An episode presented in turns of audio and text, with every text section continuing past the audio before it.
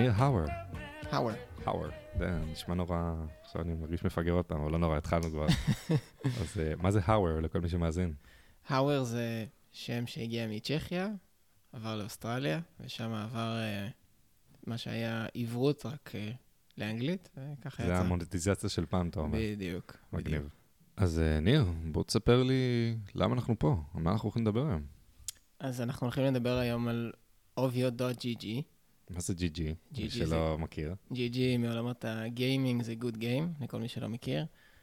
ואחד הדברים הכי חמים היום בכל מה שקשור לגיימינג URLs. obvio.gg זה אה, חברה שבגדול פיתחה פלטפורמה להעברת מטבעות בין משחקים, שהפלואו הכי פשוט שלכל מי שזה מעניין אותו, זה נניח ששיחקנו ב-Clash of Clans, שככה אנחנו התחלנו. תן לי משחק שיותר אנשים יכירו, נראה לי Candy Crush זה יותר מוכר בזה. אז נניח שאתם אה, ברברה מאוסטין, טקסס, ומצאתם עצמכם, את עצמכם אה, מורידים Candy Crush ומשחקים וקונים לעצמכם golden bars, והגעתם לאיזושהי נקודה שנמאס לכם מ-Candy Crush, לא שזה קורה, אבל הגעתם לשם, ואתם רוצים לקחת את ה-golden bars האלה ולהעביר אותם ל-Angry Birds למשל, אז דרך OviO זה יהיה אפשרי. והיום זה לא אפשרי. היום זה לא אפשרי. עכשיו, למה זה מהפכני כל כך, כאילו? נראה לי, או השאלה המתבקשת זה למה אף אחד לא עשה את זה קודם. שאלה מעולה. אז קודם כל היו ניסיונות באזור ובכיוון לעשות את זה קודם, אף אחד לא צלח. שזו שאלה מעניינת למה אף אחד לא צלח, ואפשר להגיע אליה אולי אחרי זה. OviO בעצם מנסה גישה מהפכנית לחלוטין למה שאנחנו קוראים לו המוניטיזיישן פרדוקס. כל עולמות המובייל גיימינג מנסים אפקטיבלי לייצר שחקנים משלמים ב-free to play games, ואוביו מסתכלת על התמונה מכיוון אחר. אנחנו אומרים, שחקנים רוצים לשחק, וכל משחק הוא הרבה יותר מענה כשמשלמים, אז בואו נוציא את ה... אנחנו קוראים לזה ריסק, בואו נוציא בעצם את ה-edge מלייצר high engagement ו-trust עם משחק ספציפי. כל שחקן יכול פשוט לשלם, ליהנות מחוויית המשחק המלאה from day one, והכי הרבה הוא פשוט לוקח את הכסף שלו ומעביר את זה למשחק אחר. עכשיו, מעניין אותי לדעת, כאילו, איך, איך הגעתם לחלק הזה שאתם מבינים שאתם רוצים לפתוח סטארט-אפ? כאילו, זה, זה החלק הסקסי, אפשר להגיד, אבל בוא שנייה, תחזיר אותי אחורה לחלק שעבדת ב-888, הגשת מכתב אה, התפטרות, טיפה חודש לפני, כאילו, איך, איך נראה כל התהליך הזה מהראש שלך, מהזווית שלך? אחלה, אז התהליך הזה קודם כל מתחיל הרבה לפני החודש, הוא מתחיל אה, שנה אחורה, כשאוראל, שזה אחד השותפים, ואני היינו בקו מצרים במילואים, יושבים בחפ"ק ומשחקים לנו Clash of Clans ומתבאסים על זה שכל פעם כשאנחנו קונים שם משהו, זה פשוט נשאר תקוע. אז הרעיון התחיל משם, ופסט פורוורד שנה קדימה, אה, אחרי שגייסנו צוות אה, קטן של עוד ארבעה פאונדרים, והלכנו ודיברנו עם כל מי שיכלנו בגדול, והרבה הרבה ערבים של אה, בירה ובקרים של קפה וסופאשים של מה עושים ואיך עושים. הגענו להבנה שאפשר אה, להמשיך לדבר אה, עוד הרבה שנים קדימה, ויש פה הזדמנות מאוד מאוד יוצאת דופן, ואנחנו רוצים לייצר משהו חדש שלא היה קיים עד לאותה נקודה, וקפצנו למים.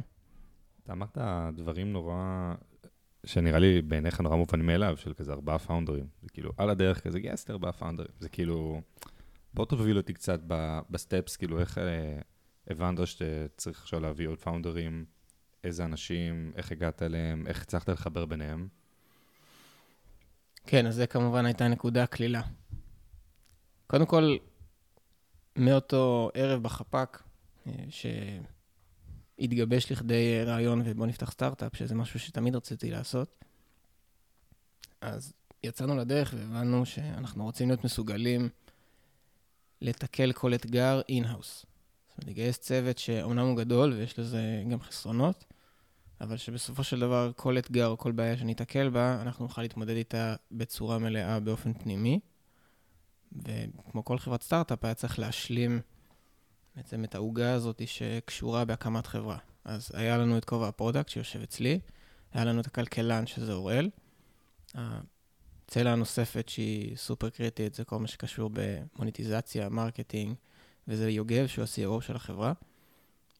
וכמו כל סטארט-אפ טכנולוגי, היינו צריכים להשלים את הצלע הטכנולוגית שנורא קל למצוא אנשים שרוצים אה, לקפוץ למים, ו... שותף טכנולוגי, אתה אומר. כן, נורא קל למצוא שותף טכנולוגי, אה, אז אנחנו מצאנו שניים. איפה מוצאים אותם, דרך אגב?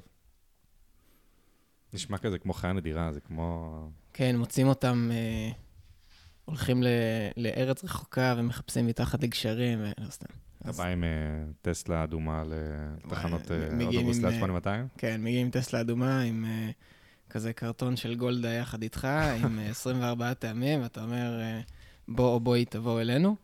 ו... לא, אז, אז בעצם שנית וניב, שאני אקרא לו נחמני, כנראה מעתה והלאה, כי הוא היה איתי בצבא ואני לא אצליח להוציא את זה. נחמני זה הבחור שהיה איתך בחפ"ק, ב-Clash of Clans, או שזה יוגב? נחמני, לא, מי שהייתי בחפ"ק זה אוראל. אוראל, אוקיי. אוראל הוא הכלכלן, מגיע מרקע של בנקאות, ונחמני היה איתי בצוות באגוז. עכשיו, God knows למה מישהו כזה חכם אה, היה באגוז, אבל קורה. אה, נחמני אקס אלביט ו-Microsoft וכל מה שצריך. ושנית, שהיא ה-CTO שלנו, עבדה איתי בחברת Go Global, שבה התחלתי את דרכי מעולמות הביטחון לעולמות ההייטק. שם גם ניתנה לי ההזדמנות הראשונה בעצם אה, להבין מה זה בכלל הייטק ומה זה R&D ומה זה product וכל מה שקשור בזה. מדהים. ואיך חיברת ביניהם? זאת אומרת, איך היה המפגש הראשוני של כזה האיחוד, אפשר להגיד, אחרי שגייסת כל אחד כזה בפגישת קפה או בירה? כן, אז קודם כל זה לקח יותר מקפה קפה ובירה אחת. זה היה... ברגע שהבנו, הבנתי שאנחנו צריכים באמת צוות כזה גדול כדי לתקל כל אתגר שניפגש איתו, אז זה היה לפתח אה, בעצם מערכת אמון בין חמישה אנשים, שכולם מכירים רק אותי. אני חושב שזה האתגר המאוד גדול, אה, אני חושב, לכל אה, כל צירוף של שותפים באשר הוא בהקמת סטארט-אפ, זה איך אה, מייצרים מערכת יחסים טובה, עמוקה, פרודקטיבית. זה צריך לקרות יחסית מהר, עם כמעט אפס מידע, וזה לקח, אה, האמת, מעט זמן באופן יחסי. אה, אני חושב שהמרכיב המרכזי שחיפשתי אצל כל שותף כזה היה קודם כל הרעב והרצון להצטרף לסטארט-אפ ולהקים אה, משהו שהוא שלו, ולקחת חלק בחוויה הזאתי. ומשם זה היה ממש לייצר מפגשים קטנים, כל פעם עם שני אנשים שונים, וממש קצת כמו בדייטינג, אה, ולהיות שם, אומנם אה, אני לא הפסיכולוג של חתונמי, אבל זה היה ממש להיות שם ולראות שמתבצע חיבור ולגשר על הפערים הבין-אישיים. little by little, המערכות יחסים אה, התפתחו והתקדמו, והתפתחו גם יחסי חברות מאוד עמוקים, שזה הבסיס בעיניי לכל סטארט-אפ, אנשים שרוצים לבלות הרבה זמן אחד עם השני, כי מבלים הרבה זמן יחד, ומשם התפתחה פשוט uh, שותפות וחברות, וזה הבסיס שלנו ל- לכל מה שאנחנו עושים. אז מה הטיפ שלך לאנשים שרוצים לעשות אותו תהליך? לא יודע אם חמישה אנשים, אבל כאילו, אפילו שותף שתיים שרוצים להכניס לחברה שלהם, משהו אחד שלמדת מהדבר הזה, שאתה יכול להגיד, וואלה, הייתי אולי עושה את זה ככה, וזה היה מצליח יותר טוב, סתם אני אומר. אני חושב שצריך להבין שזה תהליך, ושאנשים הם uh, מורכבים, ושצריך לתת להם את הזמן ואת המקום להכיר אחד את השני. אסור לכפות את זה ואסור לעשות את זה מלאכותי, וצריך להתעכב המון המון זמן על לבנות קודם את מערכת היחסים ולראות שאנשים רוצים לעבוד יחד. זה לא רק יכולים, יכולים זה קל, יכולים זה מתאים לכל ארגון גדול שמביא שכירים, אבל שותפים צריכים לאהוב אחד את השני ולהיות חברים אחד של השני ולעבוד יחד. וזו מערכת יחסים אה, הכי רצינית שתהיה, אולי חוץ מהזוגיות של אנשים. אז אה, חשוב מאוד לקחת את הזמן ולעשות את זה לאט-לאט ולבנות את הבסיס נכון. מגניב. בוא טיפה נדבר על קולצ'ר. זה משהו שהוא נהיה גם Buzzword בשנים האחרונות בכל העולמות, לא רק של סטארט באופן כללי, אבל בטח שבתחילת חברה נראה לי, בעיניי לפחות, שאתה רוצה לבנות איזשהו בסיס של culture, שאתה מחפש את ה-co-founders, את העובדים, שיבואו באותו vibe. עכשיו, אני הולך שנייה שתי צעדים אחורה, זה איך אתה יכול לבנות את ה-culture, וגם איך אתה יודע איזה culture אתה רוצה שיהיה לך פחות או יותר ב-vision. מעולה, אז נחלק את זה ל-co-founders משותפים, ואז אני חושב שנגיע לנושא הזה של uh, העובדים הראשונים והחברה עצמה.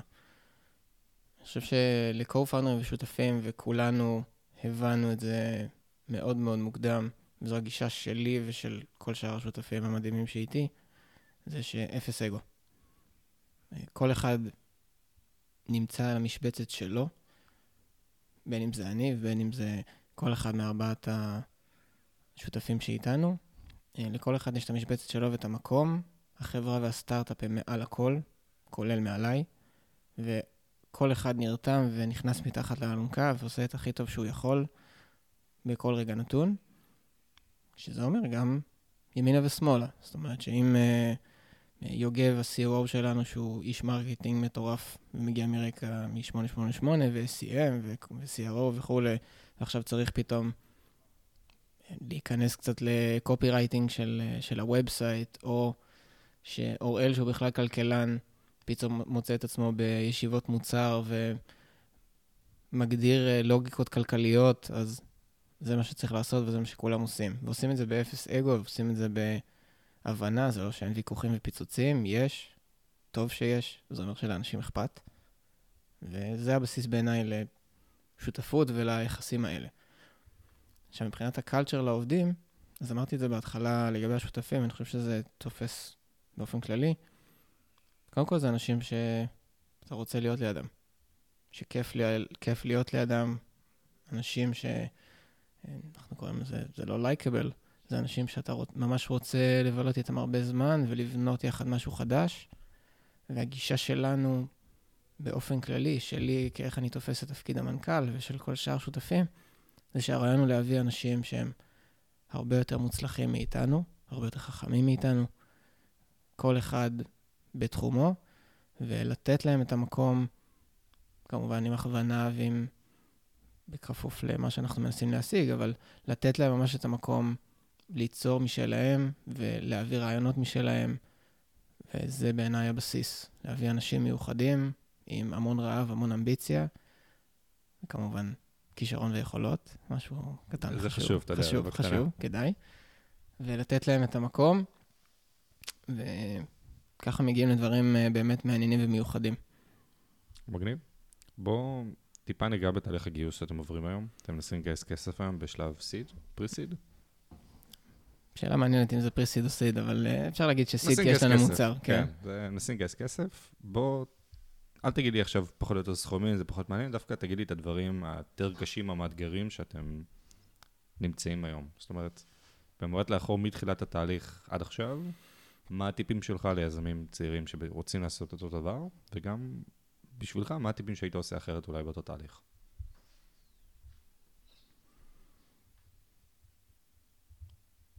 אז קודם כל, כשניגשים לדבר הזה שקוראים לו גיוס, אנחנו, אני מניח שנגיע לדבר על הדבר הזה שקוראים לו סמארט מאני, אני חושב שצריך לדבר על זה כסמארט אינבסטור ולא דווקא סמארט מאני, אבל השאלה היא באיזה שלב הסטארט-אפ נמצא. אנחנו סטארט-אפ שהלך וקודם כל דיבר עם כל התעשייה ובנה מוצר. או זה מה שרצינו לעשות בכל אופן. תפרק לי את זה רגע. כשאתה אומר דיבר עם כל התעשייה, מה הכוונה? מה הצגתם בשיחה של התעשייה? אז אני חושב ששיחה בשלבים הראשונים של סטארט-אפ, זה יותר לנסות להציג חזון, ובעיקר לשמוע התנגדויות ופושבק, ולקבל המון לא, ולמה לא, מצד אחד. לבוא פגישה מאוד מאוד צנועה ומאוד ענווה, כי אנחנו ממש לא יודעים להגיד מה קורה בתוך ארגון, ומה מוביל ארגון, ומה האסטרטגיה שלו. צריך להבין גם שכל חברה באשר היא, הרי גוף, בטח אם היא גדולה, זה גוף שהוא כבר מתקדם מאוד מהר וזז בכיוונים מסוימים, ויש לו roadmap, ויש לו, אה, ויש לו בורד, ויש לו יעדים, ולבוא עכשיו סטארט-אפ קטן מהצד ולנסות טיפה לשנות להם את סדרי העדיפויות, זה כנראה דבר שהוא מאוד מאוד קשה. אז נפגשנו עם אנשים מהתעשייה, שזה מה-C-Level ועד לאנשים שאנחנו חושבים שממש ייגעו hands-on במוצר שלנו. וממש תקפנו את הרעיון, אפיינו יחד איתם את המוצר ואלמנטים שחשוב שיהיו בתוך המוצר, וזה לדעתי הבסיס לצאת לדרך בכלל. זאת אומרת, זה עשינו עוד בשלב ש... אה, לפני שקפצנו למים, אפרופו החודש הזה, אז היה ללכת ולדבר עם כמה שיותר אנשים מהתעשייה, כמובן, הכל היה שיחות בירה, שיחות קפה, אני ממליץ לעשות את זה ממש כ- כייעוץ, ולהיות פתוחים לזה שיש מצב שהרעיון המדהים שלנו, בתכלס לא שווה כלום. אז כשמגיעים עם הגישה הזאת וממש רוצים לקבל את הפידבק, מהניסיון שלנו, הפידבק מגיע ממקום מאוד אמיתי ומאוד רוצה לעזור, וזה קריטי. איך ניהלתם את התהליך הזה? זאת אומרת, אקסל, פתחתם כל אחד את התובנות, את הפושבקס, את ה... למה לא, למה כן? או שדיברתם ביניכם בעיקר ואמרתם תובנות כזה אחרי כל פגישה בוואטסאפ, בקבוצה פנימית שלכם? אז uh, עשינו את זה לא כל כך מוסדר. אגב, טיפ חשוב למי ש... שכן עושה, עדיף שזה יהיה יותר מסודר. Uh, אחלה לקח. לפעם הבאה. ואני חושב שפשוט פשוט הלכנו ודיברנו עם כל מי שהיה מוכן לשמוע, ממש. גם uh, אנשי גיימינג, בישראל יש תעשיית גיימינג פורחת, אז גם אנשי גיימינג מכל התחומים, זה product, marketing, revenue, מוניטיזציה, analytics, game economy, כל התחומים שקשורים בגיימינג, שזה נשמע עסק פשוט וזה חתיכת משימה להרים uh, חברת משחקים, וגם עם אנשים שלא מבינים שום דבר. זאת אומרת, רצינו, לפגוע, רצינו להבין מהם איך המוצר הזה נשמע להם, איך זה פוגש אותם, כי הרבה פעמים כשמדברים עם אנשים מאוד מאוד מומחים בתחום מסוים, אז הם קצת נופלים לבייסט. זאת אומרת, בסוף הם מכירים, אה, הם בנו ומכירים עסק שעובד בצורה מטורפת, ומי אנחנו שנגיד אחרת. אבל עובדה שסטארט-אפים עושים דברים אחרת, ועובדה שיש מקום לחדשנות, ויש מקום לדיסרפטיבנס, ואני חושב שהסטארט-אפים הכי גדולים שקמו בעולם, הם היו כאלה שבאו ופשוט הגדירו מציאות מחדש. וזה החזון הקטן שאובי מנסה לממש בעולמות המובייל גיימינג ועולמות המוניטיזציה שם. באמת אני רוצה טיפה לקחת את השיח עכשיו, לפני הרגע הזה בחפ"ק במצרים, אלא טיפה הרבה לפני, על ניר, השתחררת מהשירות, איך נכנסת להייטק? אתה לא מ-8200, אה, תקן אם אני טועה, אבל כאילו, אתה לא איש טכני יותר מדי לעומק. לא. איך? כאילו, תספר לי את הסוד. הסוד הוא למצוא את ההזדמנות הראשונה ולהיות מסוגל להוריד את הראש וללמוד מאוד מאוד מהר מכמה שיותר אנשים, וכמובן לתכנן לפחות חמש שנים קדימה. אז אמרתי כאן הרבה דברים גדולים, ובואו רגע נפרק את זה. כן, כן, בואו נפרק את זה שנייה.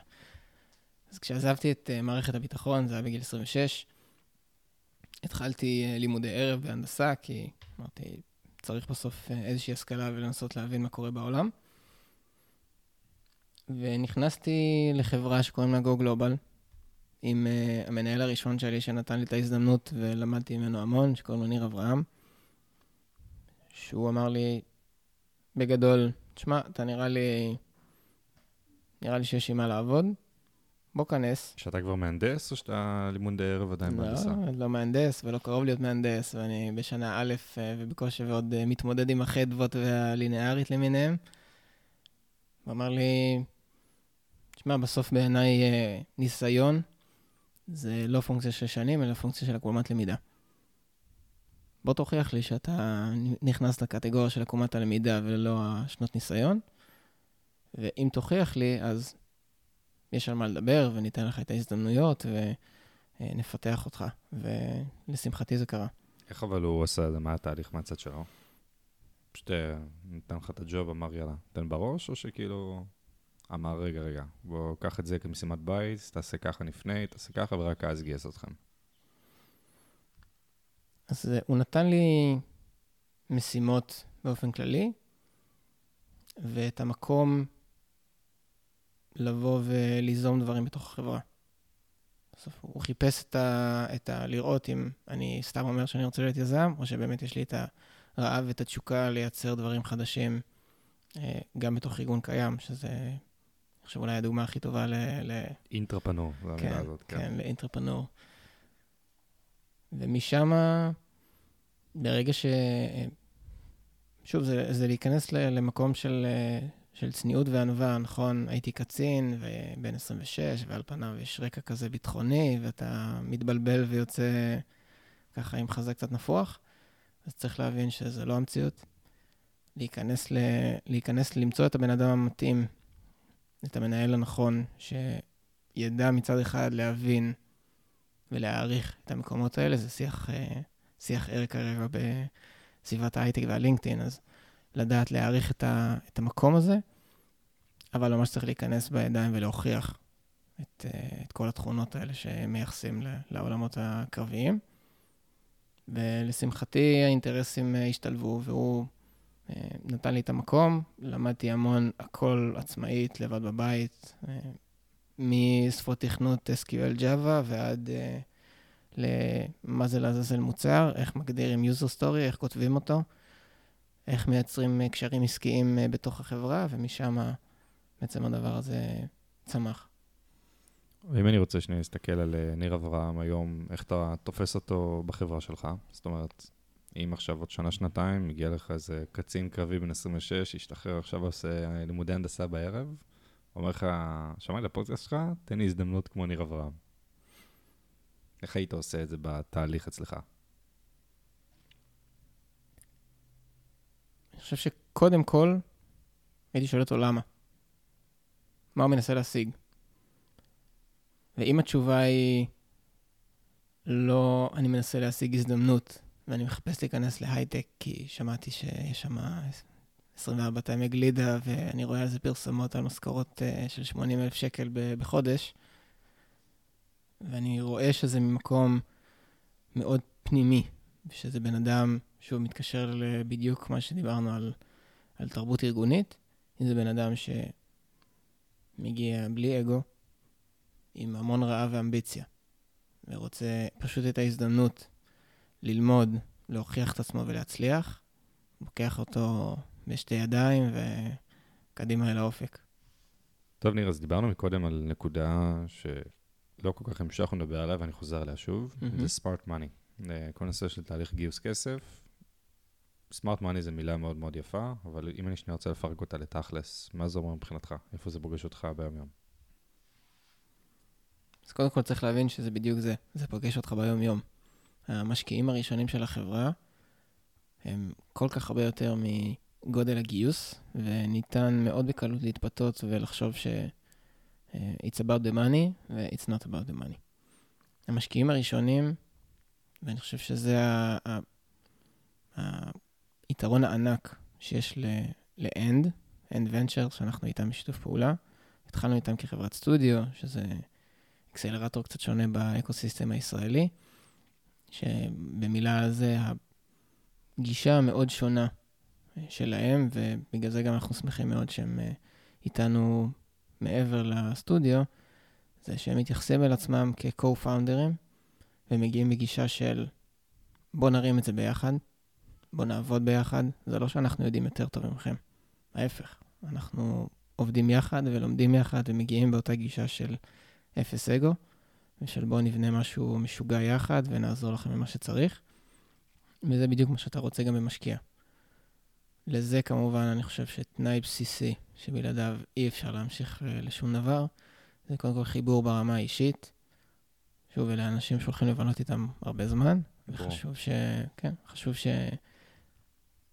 יהיה את החיבור הזה, ושנאהב לדבר אחד עם השני ולשמוע ולהקשיב, ו... זה, זה בדיוק הסיפור. משקיעים שאתה מחפש, הם משקיעים שאתה רוצה שילוו אותך ביום, או שאתה יכול כזה לדבר איתם שאתה צריך, אבל שלא יתערבו לך בעניינים של היום-יום? מה הסוויט ספוט שלכם, כאילו? אז הסוויט ספוט שלנו התחיל מהמקום הזה של הסטודיו, וזה מאוד hands on, זה מאוד day to day, והצקנו להם המון. מזלנו היה להם גם סבלנות לעזור. והמשך הדרך הוא, אני חושב שזה נורא תלוי בחברה, וזה נורא תלוי במשקיע.